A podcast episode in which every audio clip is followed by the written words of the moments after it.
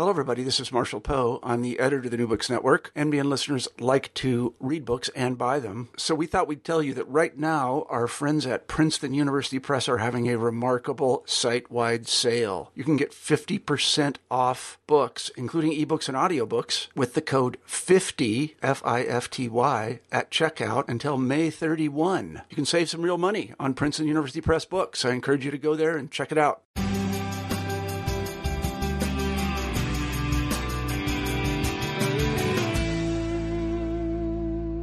Hello, everyone. Welcome to another episode of the New Books Network channel in sociology. I'm the host, Richard Ocejo of the City University of New York, and I'm joined today by Christopher Mele, Associate Professor of Sociology at the University of Buffalo. And he's going to tell us a little bit about his new book, Race and the Politics of Deception The Making of an American City. Welcome to the show, Chris. Hi, thanks. Good to be here. Great. So, one of you just start by telling us uh, just a little bit about your your biography, your personal background, professional background, some work that you've uh, previously done before this book. Okay. Well, right now I am currently a professor at the University of Buffalo in sociology department, and I've been there since the mid '90s. Uh, my beginning roots in urban sociology were at the New School for Social Research uh, which was a great place to be in the late 80s, early 90s. I studied under Janet Abu-Lughod and Charles Tilly, Ira Katznelson, a bunch of other really good urbanists. Uh, my dissertation was on the Lower East Side that eventually became part of a much bigger project that led to my book in 2000 from Minnesota, selling the Lower East Side. And in some odd ways, uh, this recent book on uh, race and politics deception is a sort of continuation of a broad theme on the role of representation in the political economy of urban development. So uh, that's basically what my gig is. I spend most of my time uh, doing case studies of particular areas within cities like New York or cities themselves like Chester and Pennsylvania, right outside of Philadelphia, and also in Camden. And I'm uh, about to uh, finish up some work this summer on uh, an area called Regent Park in Toronto. So I guess I'm an old school urbanist that likes to do community studies. Yeah, that's great. So you just mentioned Chester, which is the uh, the case that you focus on in this book. So I was wondering if you could just tell us a bit about the city and how you came to write this book about Chester.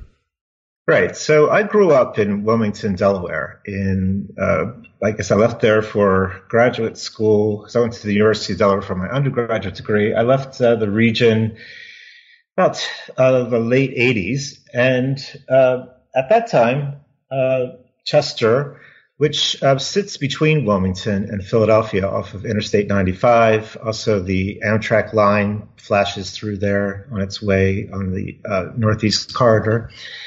And Chester uh, had loomed large uh, in somewhat in the in my childhood as a place I'd never had really visited, but had always heard about. Uh, Wilmington shares the Philadelphia media market, so any kind of discussions about mostly uh, terrible things that were happening, uh, vast fires, abandonment, crime, and things of that nature that makes for uh, typical news media coverage, uh, made it into the Wilmington area.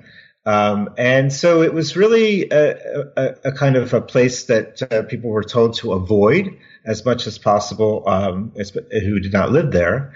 It wasn't until uh, much later, when I returned about 10 years ago, uh, to do some elder care with my parents that um, I ventured into Chester primarily uh, through uh, taking my mother up to what was then the opening of uh, Harrah's uh, Casino. So I Chester had immediately struck me as this kind of hodgepodge of what's best uh, described still as kind of uh, experiments in neoliberal urban development in the sense that within a short strip of about a half a mile, you'll find a casino, uh, a prison, uh, two waste to energy incinerators, a soccer stadium, uh, all along a kind of repurposed waterfront. Again, cheek by jowl, very close to each other within, uh, if one were to walk, within minutes of each other. And I found that this was a, I guess, my first impression as an urban sociologist that this was a example of neoliberalism in the sense of uh, private partner and public partnerships that were, uh, in essence, building uh, deal making efforts along this abandoned waterfront uh, with no forethought as to how these are linked together. And more importantly, what impact, if any, they had on the broader community that sat across the industrial highway, the, prop, the city of Chester proper itself, which was and is majority African American, uh, close to 80%, and uh, majority poor.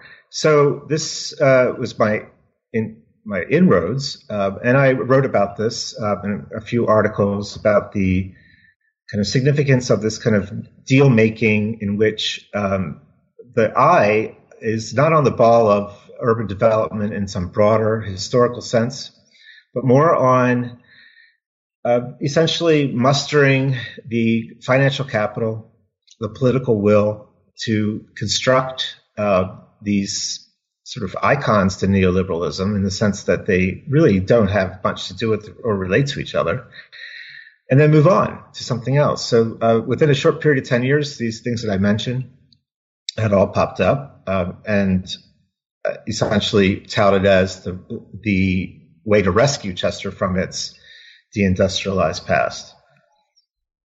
Yeah, yeah, interesting. So you, you you really present this contrast between what you just described about Chester's redevelopment, and that is the the casino, the the waterfront, the soccer stadium, and and then the rest of the city, which, as you mentioned, is predominantly black and poor. And you really use this contrast to present what you call this ideology of colorblindness as a race strategy in Chester's growth, not just today, but you extend this back historically, as we'll discuss. But I was wondering if you can just talk briefly about what this means, this uh, this ideology of uh, color blindness as a, as a, a, race strategy, a specific strategy. Right. So I guess um, after doing some work on, you know, why these particular uh, forms of urban development were popping up within a short course of time in the 90s and, and the 2000s, um, I then began to do a bit more fine tuned research in terms of uh, archival, but primarily at that point, interviews. And what I was finding when I asked what was the logic that was going here in terms of what was being built from urban planners and from um, the entrepreneurial uh, companies that were coming in and doing a lot of the planning, uh, kind of paid consulting and things of this nature, is that uh, they kept referring to uh, these efforts as part of a larger project to create more diversity within Chester. And at first, I, I, thought that they were talking about diversity of use in terms of, again, there's a whole uh, uh, display of uh, uses here incarceration, uh, gambling, uh, sports and leisure, spectacle, and things of this nature, a lot of things that urbanists have been writing about. But what they were really talking about, as I pressed them further, was diversity in terms of the population uh, that uses, enjoys, recreates, uh, makes some form of presence in, whether as residents or visitors in Chester. And essentially, they were referring to uh, an effort to try to expand the attraction and pull of Chester to the broader suburbs, which are majority white and wealthy. And they were using this uh, discourse of how uh, a significant part of Chester's problem in the recent past is that it lacked the kind of diversity that made cities uh, kind of tying into the creative cities impulse that that uh, Chester lacked this, and it was uh, interesting to me as someone who's studied uh, post-war cities that this kind of discourse about race was being employed in a very what I thought was a unique way. Um, there's a film uh, called My Brooklyn, a documentary by Kelly Anderson on uh, the redevelopment of Fulton Mall in Brooklyn, and she um, outlines a similar kind of process. That uh, she talks about how Fulton Mall was uh, was very much uh, an economic success, catering to primarily African American and Latino residents in Brooklyn. Uh, but the plans to that underwent to redevelop it um, ignored uh, that element and in the film, one of the urban planners says quite clearly that the problem is, is that this, that it caters exclusively to minority residents, and that we need to remake uh, Fulton Mall into something a bit more uh, welcoming to others besides minorities. And I, I found this, and I find this still to be an interesting use of a discourse about the end of a kind of collective resonance of race as uh, a claims making strategy of uh, poorer cities, of, of um, discrimination and segregation and structural problems, and turning it on, on its head to kind of individualize these consequences. That the individuals who live in these cities are sort of the, the byproducts or leftovers of failed strategies, and that the success is more likely if we move towards a, a, strategy that integrates. So this is a discourse that's very popular in this kind of mixed communities uh, research that, that people like Loretta Lees in the UK have been working on.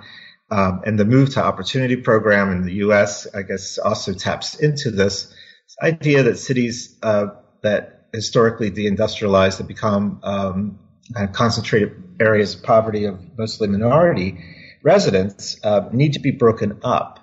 And the infusion of middle class, white, primarily white uh, ethos or kind of, of mentorship in a strange way would uh, be the best means for revival.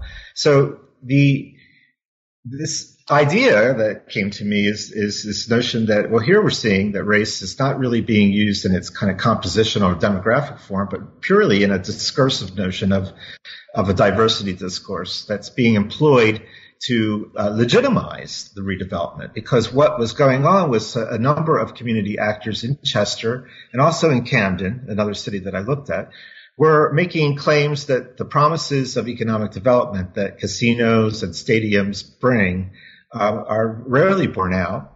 And to counter these claims, the argument was being made, well, this is um, an effort to, again, uh, try to open up the city to a much broader audience that includes white middle class uh, visitors at this point, but in the future, quite clearly, uh, residents as well.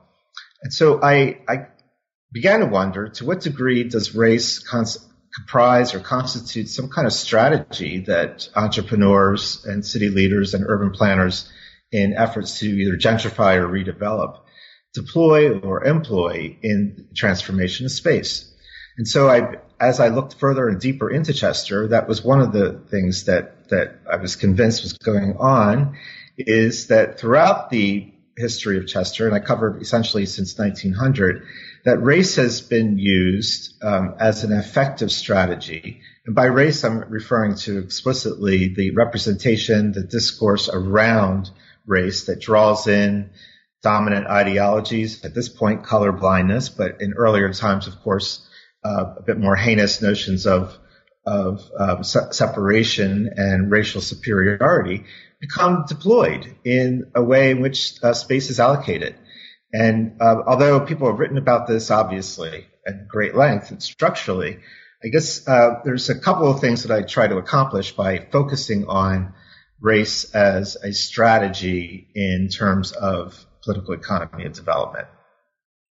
Right, right. I think that's a, a fascinating decision that you made in in the book to to uh, to, to use that strategy. So you, you talk a bit about how while, you know, Chester really, in many ways, it follows that typical path of the post-war city, suburbanization, white flight, deindustrialization, degrees of gentrification.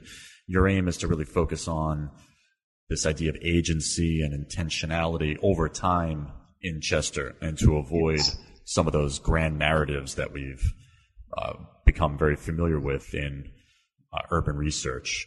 Uh, tell us a bit about that decision that you made to to focus on more agency and intentionality as a way of understanding these grand narratives in uh, a different way. Yeah, this um, I, I, I really am convinced and and remain excited about is that uh, it's a combination of, uh, I guess, my efforts at teaching urban sociology for the past 25 years, and obviously uh, students who were born um, at this point uh, much later than uh, most of the things that are talked about in post-war narrative of um, deindustrialization and suburbanization. So to them, it's uh, it, it's somewhat an abstraction. It's not obviously lived. Then I also uh, so there's that that kind of uh, was driving me to try to address this issue of the absence of agency and the absence of complexity within this narrative and the way in which um, often, especially in mainstream sociology, uh, in in the sense of setting up discussions about things like neighborhood effects and, and setting up discussions about things uh, like uh, discussions of urban concentrated poverty, that these things are are provided in a um, a very cursory way. They're not wrong by any stretch, um, but they uh, they hide uh, a lot of the detail, the granular level detail that I um, was interested in explaining to not only students but um, also in this discussion of Chester. The, the, the, second part of that decision was um, the archival work that I did in Chester. Not only was I finding that um, race was consistently playing the, the, the, key card in how the city was transformed, but I was also finding that it was uh, intentional and that the the granular level analysis of who was involved and who was making these decisions and how uh, race became um, not epiphenomenal or even a, a, a, consequence of some of these actions of, for example, to not build um, an all black uh, housing development privately owned in the immediate post war period, or to um, not build an incinerator in the uh, downtown area that would be controlled by the city itself, which was primarily African American by the 1970s, but uh, by the county, which is majority white, that there was a lot of, I guess the best way to put it was uh, this kind of manipulation uh, that was occurring at the politics of urban development that drew explicitly on racial categories and stigma, racial fears in particular. And these were not uh, either coincidental or even incidental. They were explicit and intentional. And I uh, and I kept finding this repeated within this uh, archival research on Chester. So the book uh, is trying to do, I guess, three things here, all related to this notion of race. I guess the first we already talked about, which is this notion of elevating race and representations of race to a kind of strategic element in the political economy of urban development.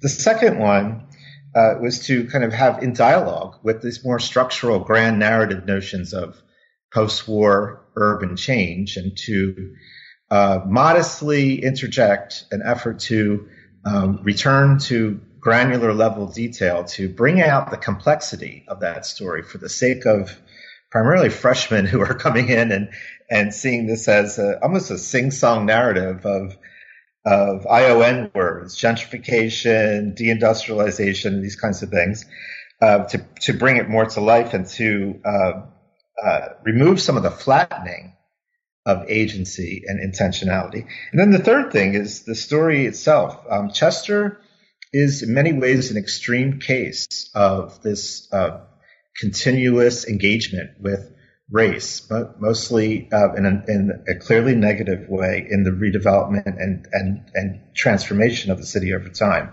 And the peculiarities of what I found that really uh, drove me uh, in, in terms of, of the analysis of, of the importance of race and again highlighting these details uh, mostly duplicitous, mostly um, parasitic in terms of the way, in which, especially in the period of the 70s and 80s, the way in which a lot of the uh, negative events and and uh, processes that were occurring around drugs and crime in the city that were, uh, you know, uh, superficially attributed to the presence of a majority black population, but uh, clearly through the analysis that I found, um, run by uh, machine politics leftovers of mostly, uh, well, predominantly white um, politicians who essentially saw the opportunity to bilk the city and um, its connection to federal programs in particular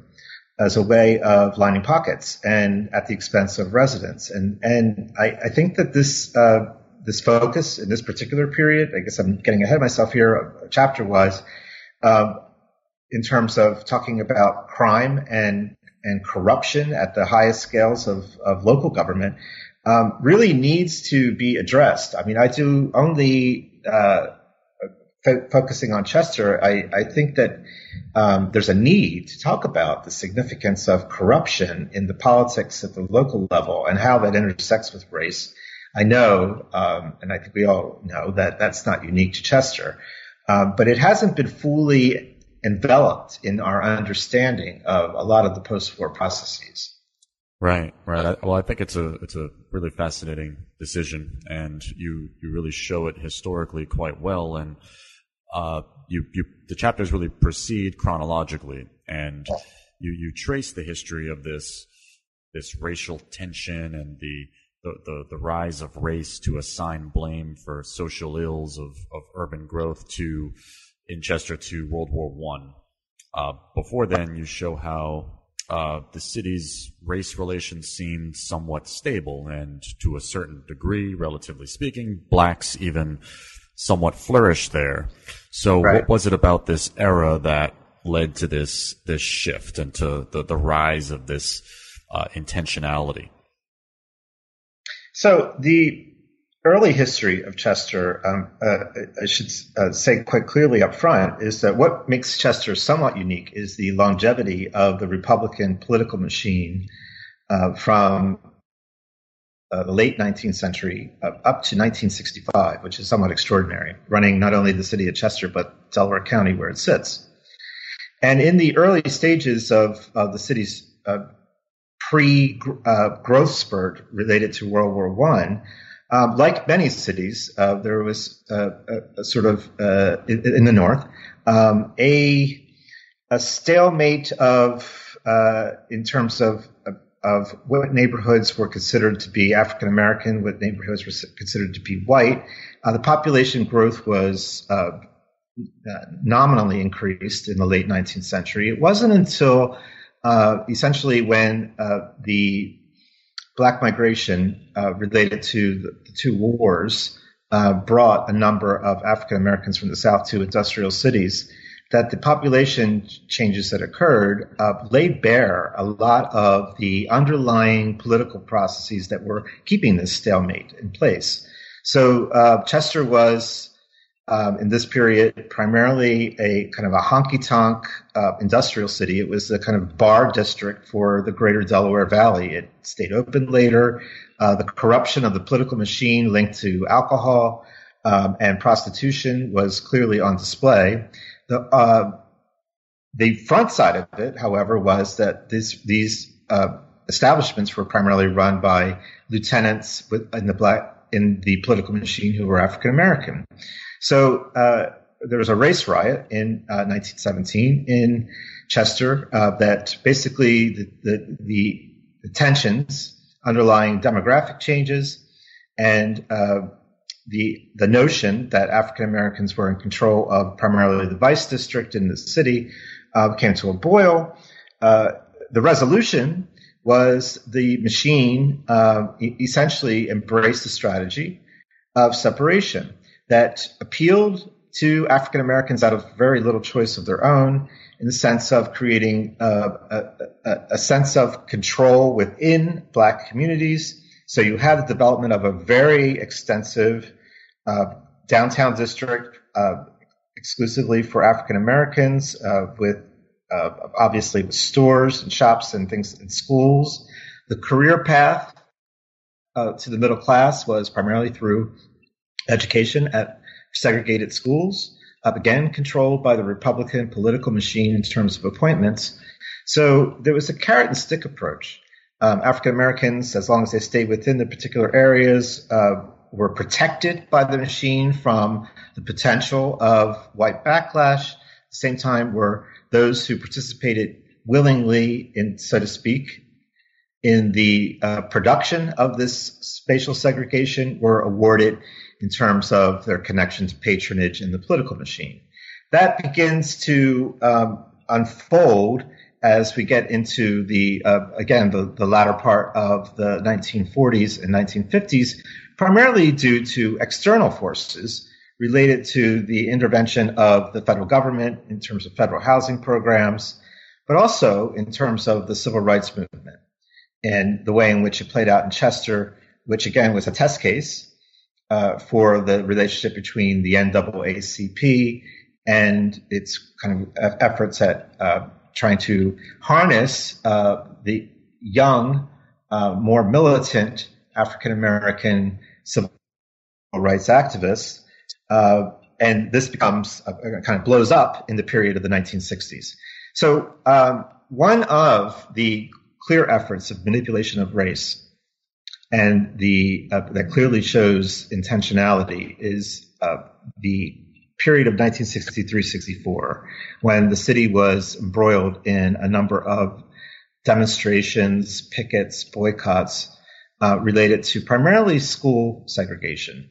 And uh, this was came all under the auspices of a kind of firebrand young man who came to town uh, by the name of Stanley Branch, um, who at first worked within the local NAACP, which had been very effective in a gradual um, improvement of civil rights over the course from the 1930s to the to the 1960s.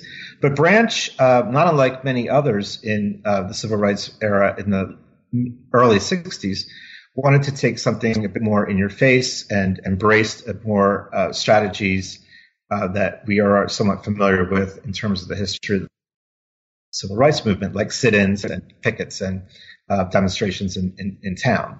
So period of 63, 64, this occurs. Uh, the title of the chapter that I talk about this is called the Birmingham of the North. That was uh, what uh, was attributed to Chester at this time. Uh, it created this uh, schism within the civil rights movement. A number of the, the, local civil rights advocates who were related to the NAACP were concerned about uh, the pace and scale of these demonstrations. Uh, there was no end game in, in place. And uh, just to jump forward, um, it turns out that Mr. Branch was not simply a firebrand civil rights activist who came to town and, and sparked uh, uh, some massive forms of demonstrations and protests, but he was um, essentially on the payroll of the local white elite political party. His set ties, uh, family ties with uh, some of the members of black lieutenants who uh, were part of the Republican machine. Uh, in essence, it becomes revealed and uh, one of the more interesting periods of doing research for this book was I was reading the NAACP archives uh, from the Chester papers, and a number of the uh, local, again, old guard civil rights activists had input in writing in their letters to the national office that there's something strange going on here. We don't know who this guy is, uh, and uh, we don't know why he never seems to get arrested. they they seem to think that there was something untoward about his presence and how he was striking up uh, a lot of action and a lot of activity. The national uh, NAACP, however, was was interested in creating uh, this image of uh, participation of young people, so was hesitant to criticize Stanley Branch. The long and short of it is that the strategy that the, the Republican Party uh, was embracing was uh, to try to percolate in many ways, the civil rights activism within the city um, that exacerbated white fear. And in essence, you saw uh, the effort clearly of the, the, the white political machine to try to facilitate the exodus of whites from what they saw was the inevitability of a demographic transition in the city of Chester to being primarily black. And so there, the, there, there was an old guard, there's a, a, number of old white working class neighborhoods that were holding on.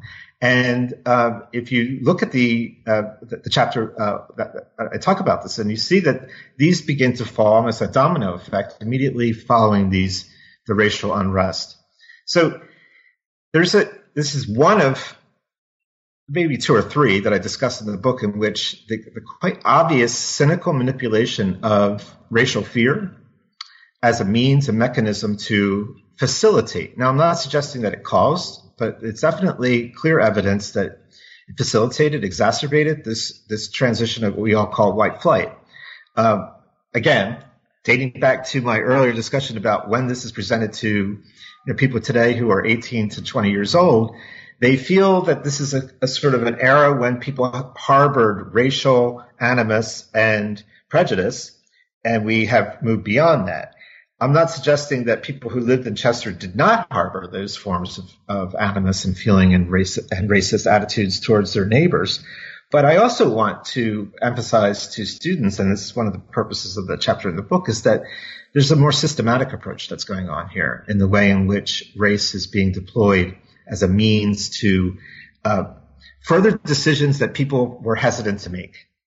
Right. I mean, I think the, the white flight narrative obviously is something that you really unpack quite well, I think, in this book, something that we've really taken for granted. And you really show how suburban growth was, it was really more of an expansion of racial division that was already occurring in the city, uh, in, in Chester at the time.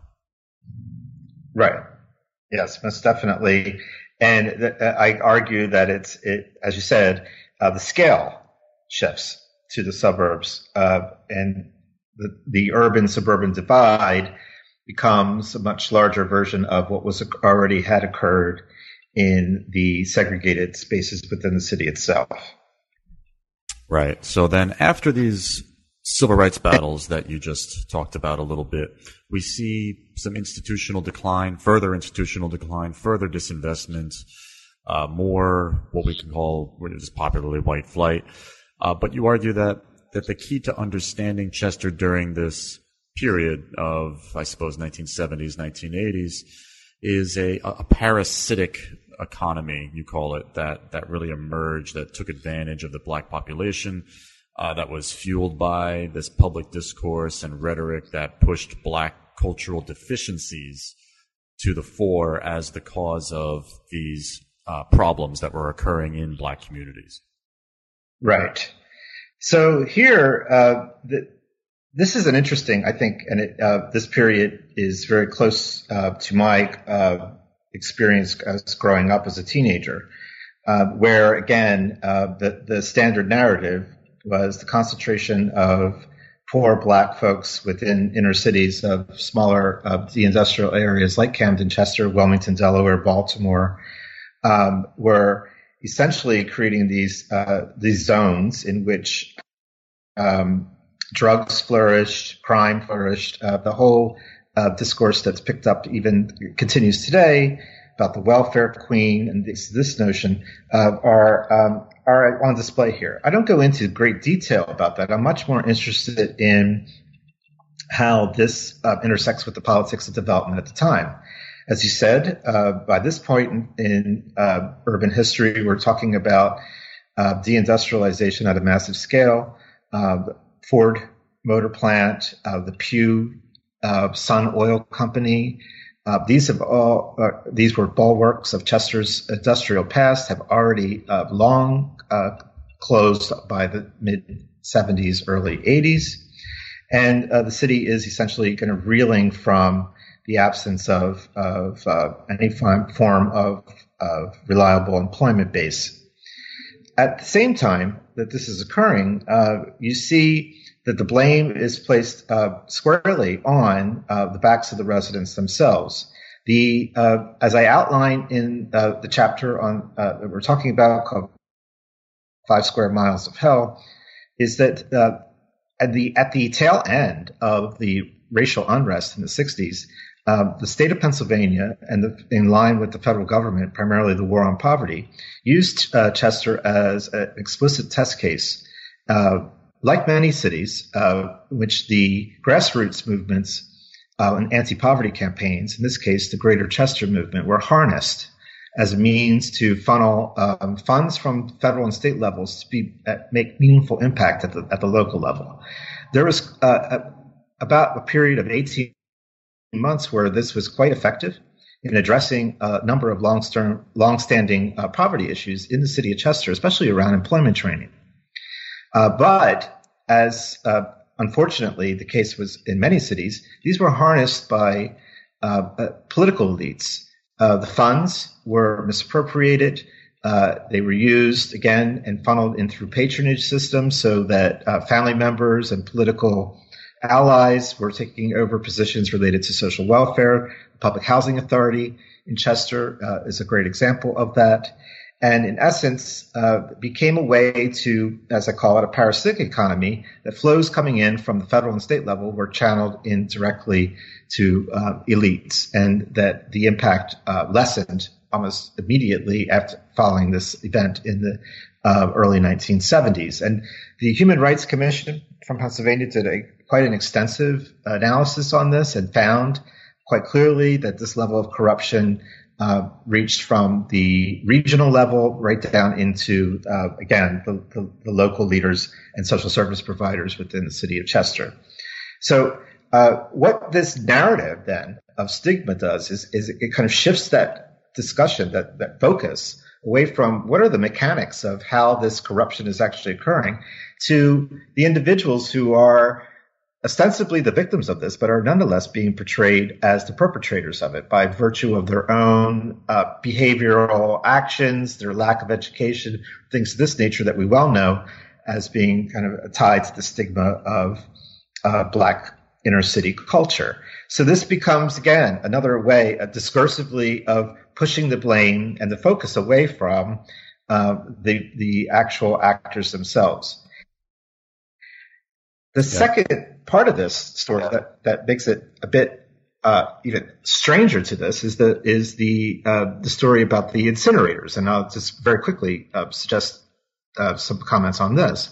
So in uh, Chester, the um, the first black mayor is uh, elected, and one of her main um, efforts at trying to get economic development is to build a an incinerator that would essentially take care of all of Philadelphia's trash. And this was pitted against plans from the county to build an incinerator to get rid of all of the, it, Delaware County's trash. As I outline in the story, um, the black mayor's approach to having a city determined economic strategy is put forward as this kind of self empowerment of African Americans and, and, to try to counter this narrative of stigma. And a number of well meaning residents and community activists buy into it.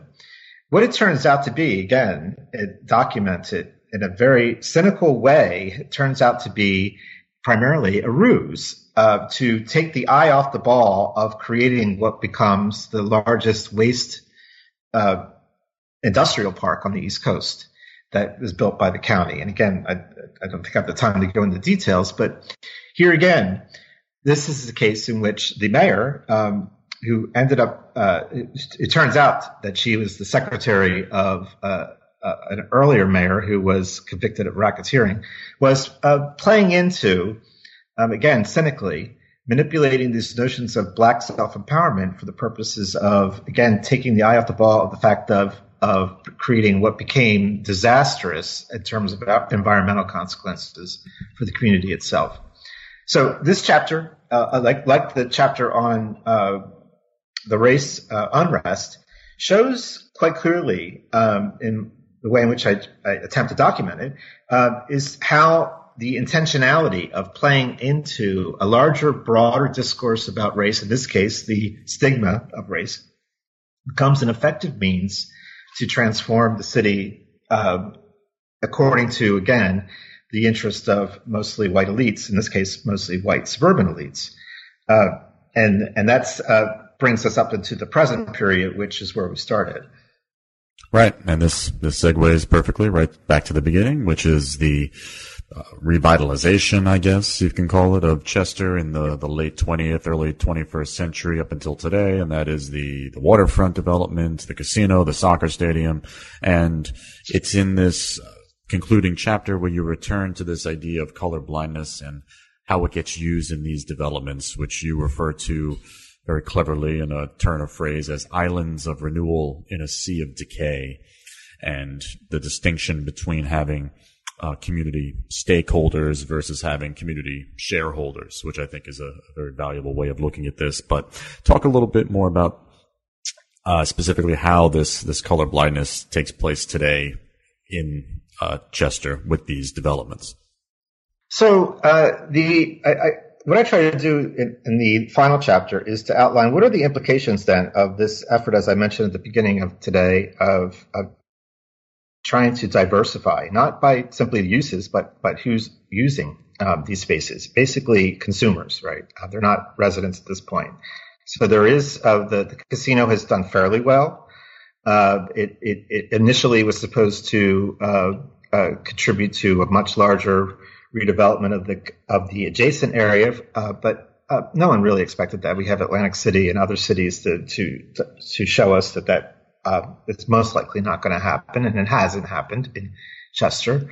The soccer stadium um, is uh, successful, but again, that is a spectacle-oriented development that only attracts people at uh, when there's an event going on. Um, my question was then, what was the implication for the residents that lived nearby? How are they being integrated into this form of this narrative of Chester rising? And in essence, they they play either two roles. Uh, they are either impediments in the sense that they uh, they're standing in the way of by their, very presence and behavior, and this is focused primarily on uh, the, the, the criminal element, as it's as it's called, that exists in Chester. That um, uh, again uh, creates this image that pops up occasionally on the local news of this is still Chester. and the city's effort to try to, to eliminate that through primarily through surveillance techniques borrowed somewhat from Camden, which has been uh, a test case for using high tech surveillance, gunshot detectors, and things of this nature to try to discipline the population in um, in the in a kind of uh, focus on the punitive elements of, of the criminal justice system. So th- there's the people who are the impediments, and then there's the others who are either low wage workers uh, that that are employed, but very few, in the casino and the uh, or in the prison or in the uh, soccer stadium, and uh, so they're either participating as low wage workers or they are simply not to be part of it. Uh, in essence, they are excluded. Um, and so, in essence, the the the, the, way in which uh, it, in, it individualizes the collective sentiment of the community, and that's what I try to get at this notion of community shareholders the the effort to try to tap into what is it that folks that live there um, are are trying to achieve and are interested in achieving.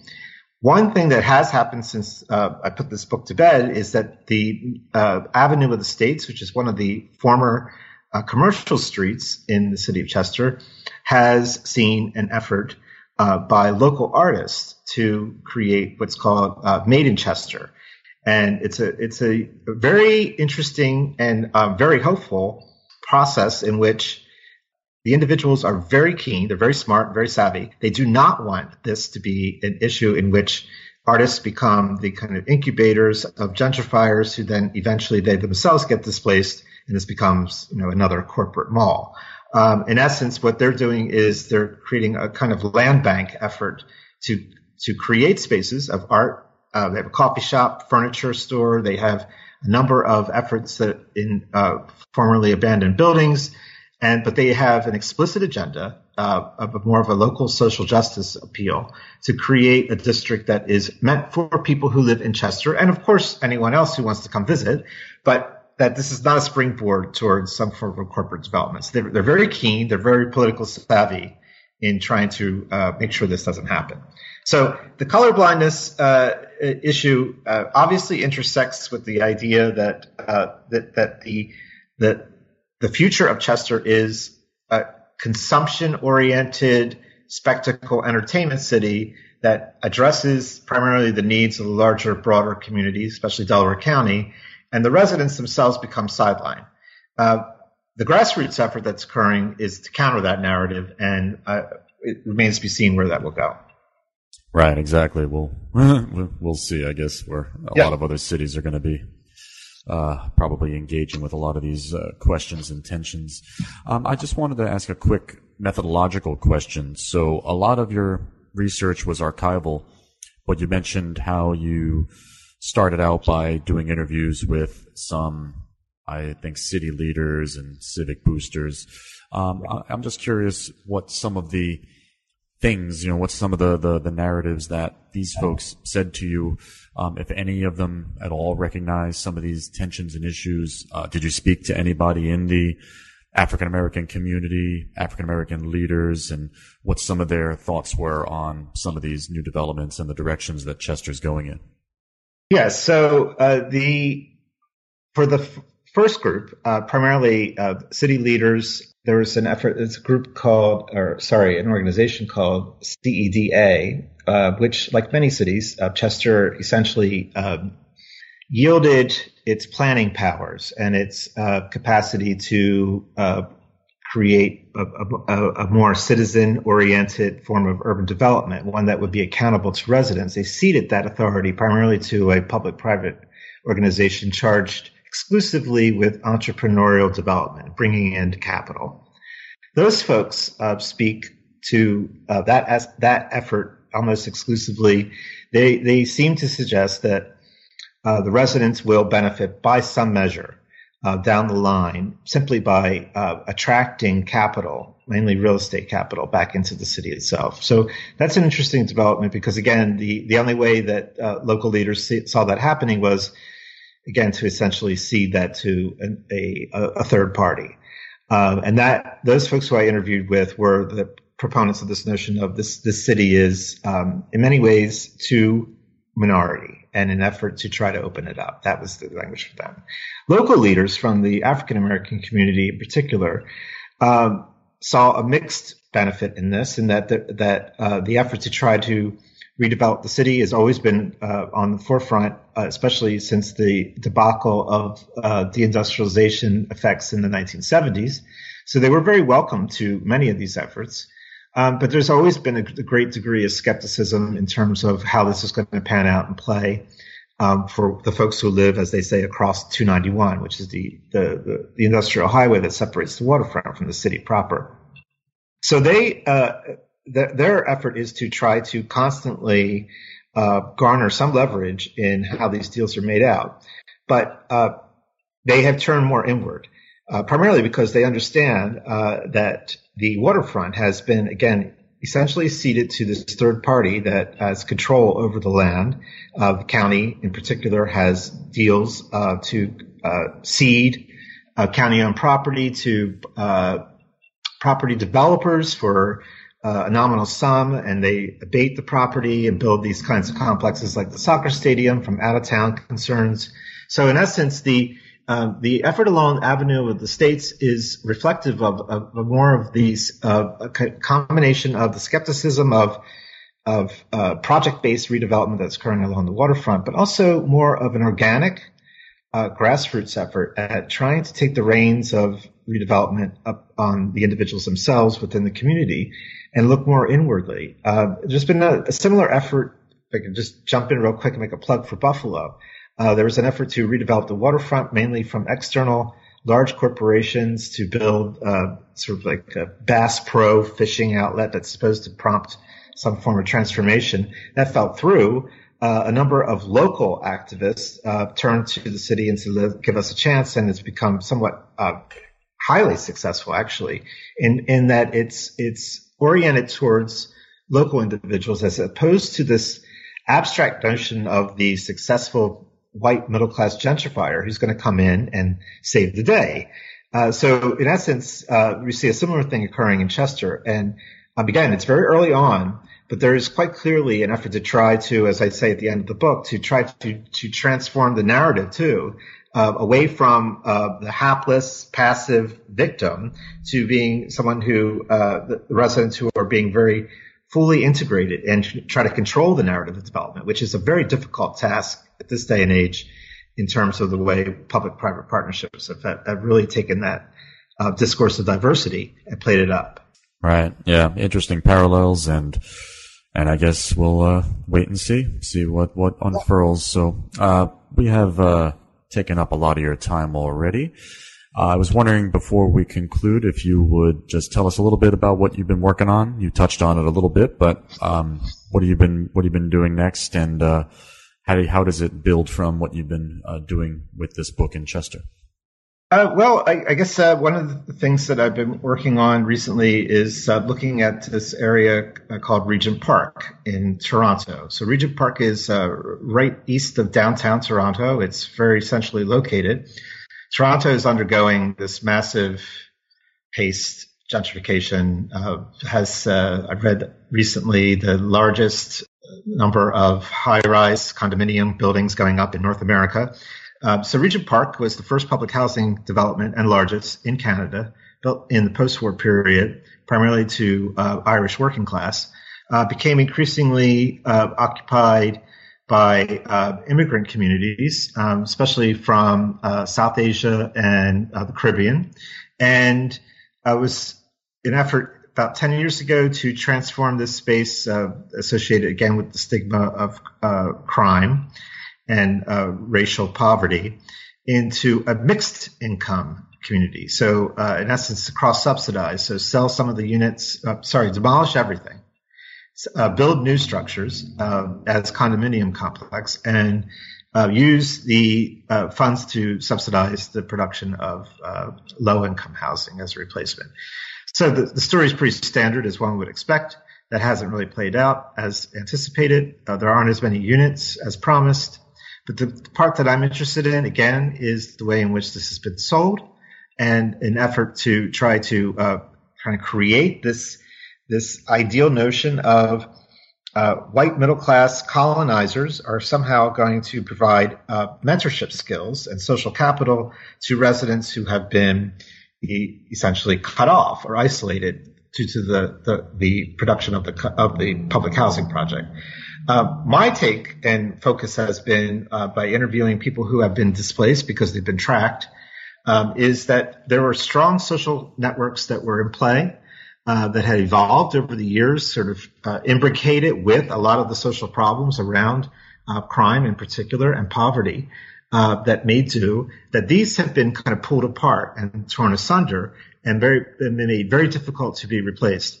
And so the the what I'm trying to work on at this point is this kind of colliding narratives of here are people who are isolated, abandoned, and disenfranchised, and basically uh, positioned as victims who will benefit from white middle class colonization versus a narrative of the what's occurring more at the, at the level of the ground, in which here is a community that did suffer by far a number of significant uh, social problems, but have become uh, very uh, while at figuring out ways to create uh, networks amongst residents, especially uh, in, uh, that crossed both ethnicity and race, and in essence created a very viable grassroots um, social capital community oriented community uh, that became uh, because this this pro- this project is being uh, pulled apart over time, and as sociologists, it's a unique opportunity to get to see this. Unfortunate as it may be, but these networks are being torn uh, apart in the very process, and and so this again. Uh, the, the question of whether or not this is again the use of of a narrative of inclusion and diversity that's definitely being at play here in terms of the redevelopment of Regent Park is again a, an effort to um, what Loretta Lees calls gentrification by stealth, which is this kind of effort to make it feel good gentrification that at the end of the day uh, displaces a large number of people, but also the networks that they've formed. Really interesting, and you're right. As as sociologists, we don't often get to study, especially as urban sociologists, we don't get to study these uh, events in real time or to right. trace uh, the displaced. But uh, seems you're you're right there. Uh, Fortunately for you, unfortunately for the people involved, obviously.